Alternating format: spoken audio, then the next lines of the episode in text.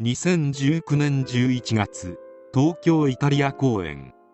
公園の茂みに何かが埋められているのを近くの人が見つけた。通報を受けた警察官が確認するとそれは紛れもなく生まれたばかりの赤ちゃんだった。誰がこんなところに。赤ちゃんには誰かに息を止められた跡があり生まれて間もなく命を奪われていたことが発覚した。警視庁は周辺の防犯カメラの映像を調べ公園に出入りした人物およそ3万人を徹底的に洗った。地道な捜査を進めていると容疑者として浮上した人物がいた。画像を解析し赤ちゃんが遺棄された時間帯に公園に出入りしていた姿を追っていくと神戸市に住む当時22歳の女子大学生に行き着いたのだった。それが今回の事件の犯人北井さゆりだった。彼女はなぜ生まれたばかりの我が子の命を奪ったのか。彼女の夢は航空会社の客室乗務員になることだったとのこと。くしくも赤ちゃんを出産しそして命を奪った現場は羽田空港のトイレだった。逮捕された時の取り調べに対して妊娠のことを誰にも言えなかったと話したという。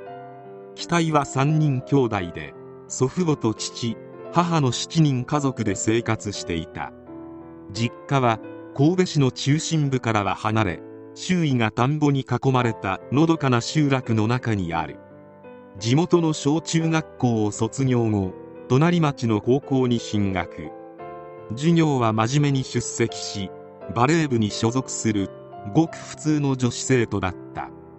高校の同級生の話では特に目立つタイプではなかったが普通の女の子という感じで可愛いし社交的でいつも友達と楽しそうに話していました。バレー部のメンバー以外にも友達はいっぱいいましたねとのこと。高校を卒業後兵庫県内の私立大学に進学した。この頃から服装は少し派手になってきたそうであるが大学にはきちんと通い授業を休んだりすることはなかった。大学の同級生の証言でもおとなしく周りにも気を使える優しい子でワイワイと騒ぐ方ではなく授業も一人で受けて黙々と勉強していましたとのことである。高校大学で期待が一生懸命勉学に励んだのは期待の航空会社の客室乗務員になりたいという夢があったからであった。語学も熱心に学び大学2年の時にはアメリカへの留学も経験した。帰国後の留学体験記によると私は国際センター長の秘書として仕事をしました。ひたすら英語でのタイピングでなんと大学の資料を英語で作りました。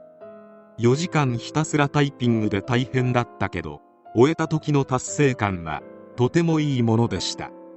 普段はできない貴重な経験ができてとても良かったです。とのことである。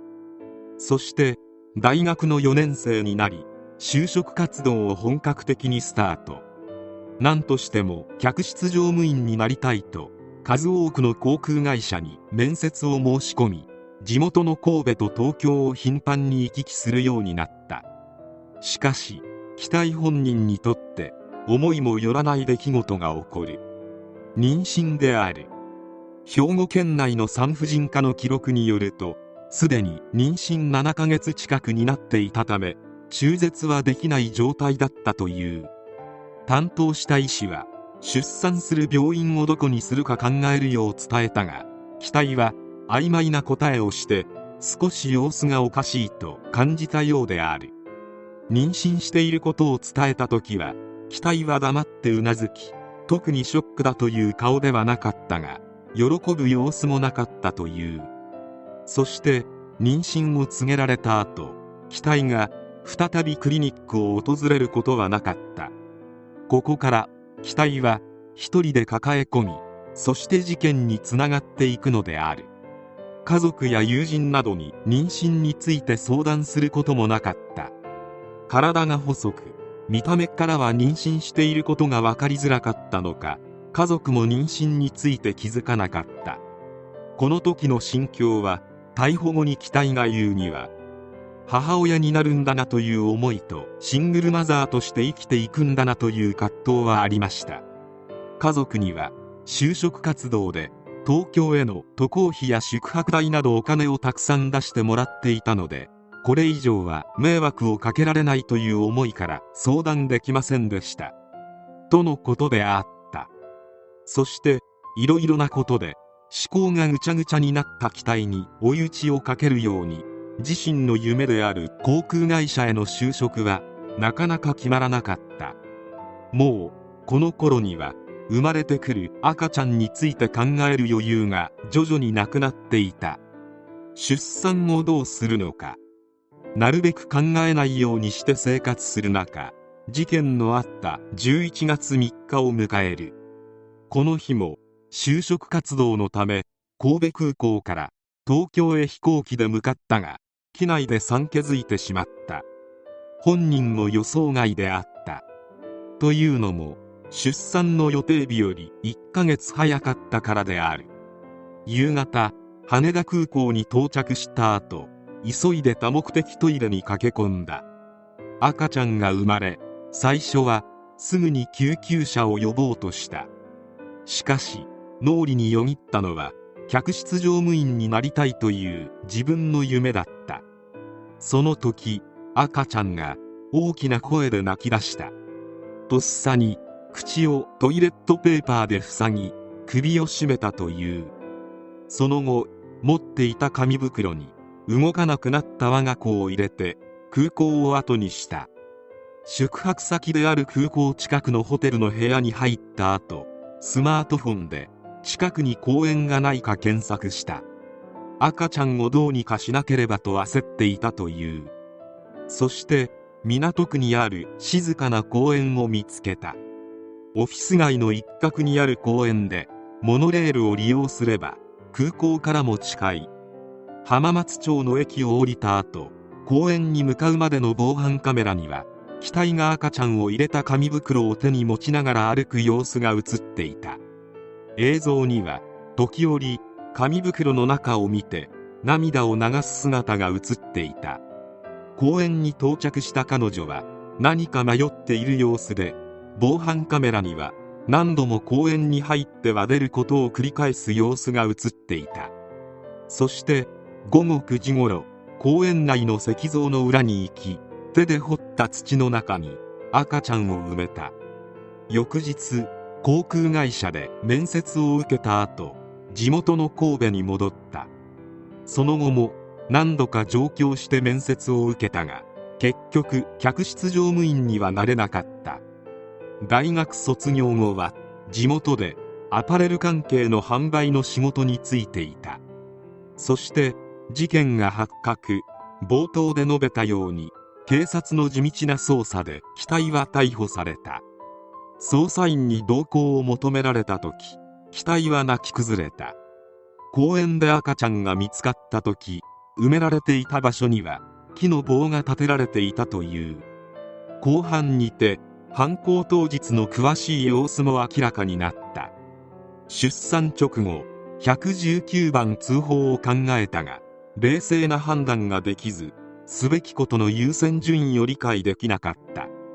乳児の遺体を紙袋に入れてトイレを出ると無意識に空港内のカフェに入りアップルパイとスムージーを注文。その後宿泊予定のホテルにチェックインしスマートフォンで検索して見つけた公園へ向かった。遺体を土の中に埋めた後ようやく自らが犯したことの重大さに思い至った機体はしばらく立ち尽くしたという。ただ法廷で検察側から首を絞めた理由などを厳しく追及されると頭が真っ白になった。自分でもわからないなどと曖昧な答えを繰り返し裁判長から発言の矛盾を問いただされる場面もあった。その時の心境を期待はこう語った。赤ちゃんをどうしようかと考えることができずそのままにしていました。航空会社の面接で君の英語力では難しい。会社の社風に合っていないなどと言われたこともあって落ち込んでいました。就職活動で頭がいっぱいで赤ちゃんをどうするべきか考えられなかったし考えたくありませんでした。トイレで出産した後救急車を呼ぼうとしましたが赤ちゃんがいると客室乗務員になりたいという私の夢が叶わないと思いできませんでした。心の中で赤ちゃんのことがずっとしこりとなっていて申し訳ない気持ちと後悔の気持ちでいっぱいでした。期待の曖昧な供述や不可解な行動もあり精神鑑定が行われたが精神鑑定をした医師の証言では期待の知能指数いわゆる IQ は74だった。85以上が平均で70未満が知的障害にあたり期待の IQ はその境界レベルとされる。境界知能の人は漢字や数字の理解のほか先のことを考えるのが苦手な特徴があるという。期待自身も小学生の時から漢字や数字を理解するのが苦手で母親になんでこんな問題もできないの？と髪を引っ張られ厳しく叱られた。父親は期待に無関心で高校3年間は一度も口を聞かなかった。被告は妊娠や出産をするとどうなるか具体的に考えられなかった可能性があると分析。さらにやる気がないと勘違いされやすく親が厳しく当たってしまい子供が孤立するケースも多いという。このことに関して期待は周囲と比べてできないことが多く悩んでいたが後半で知能が低いと言われてすっきりしたと話した。こうした事情もあり弁護側は両親との関係や知的能力が事件に影響したと訴えた。しかし東京地裁判決はこうした主張を退け結果は懲役5年の実刑判決。とはいえ本来支援を受けるべきなのに孤立し問題が起きてしまった可能性があるとは指摘されている。思いがけない妊娠で孤立する女性は今でも多いという。妊娠した女性などを支援する NPO 法人は存在するがそこにたどり着けずに一人で抱え込んだまま。期待のように思い詰めてしまう人もいる逮捕時期待は今まで誰にも話すことができなかったことを話せて気持ちが楽になりましたとも話したとのこと相当につらかったとは思うしかしやったことは残念ながら許されることはない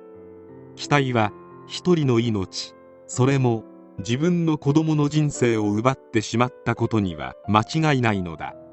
世間の反応もどちらかといえば期待に対して厳しい意見が並んだ。どんなことでも一人で抱え込んではいけない。今の世の中どんなことでもどこかに相談する窓口はある。最悪の手段に出る前にどうか誰かを頼って相談するようにしてほしい。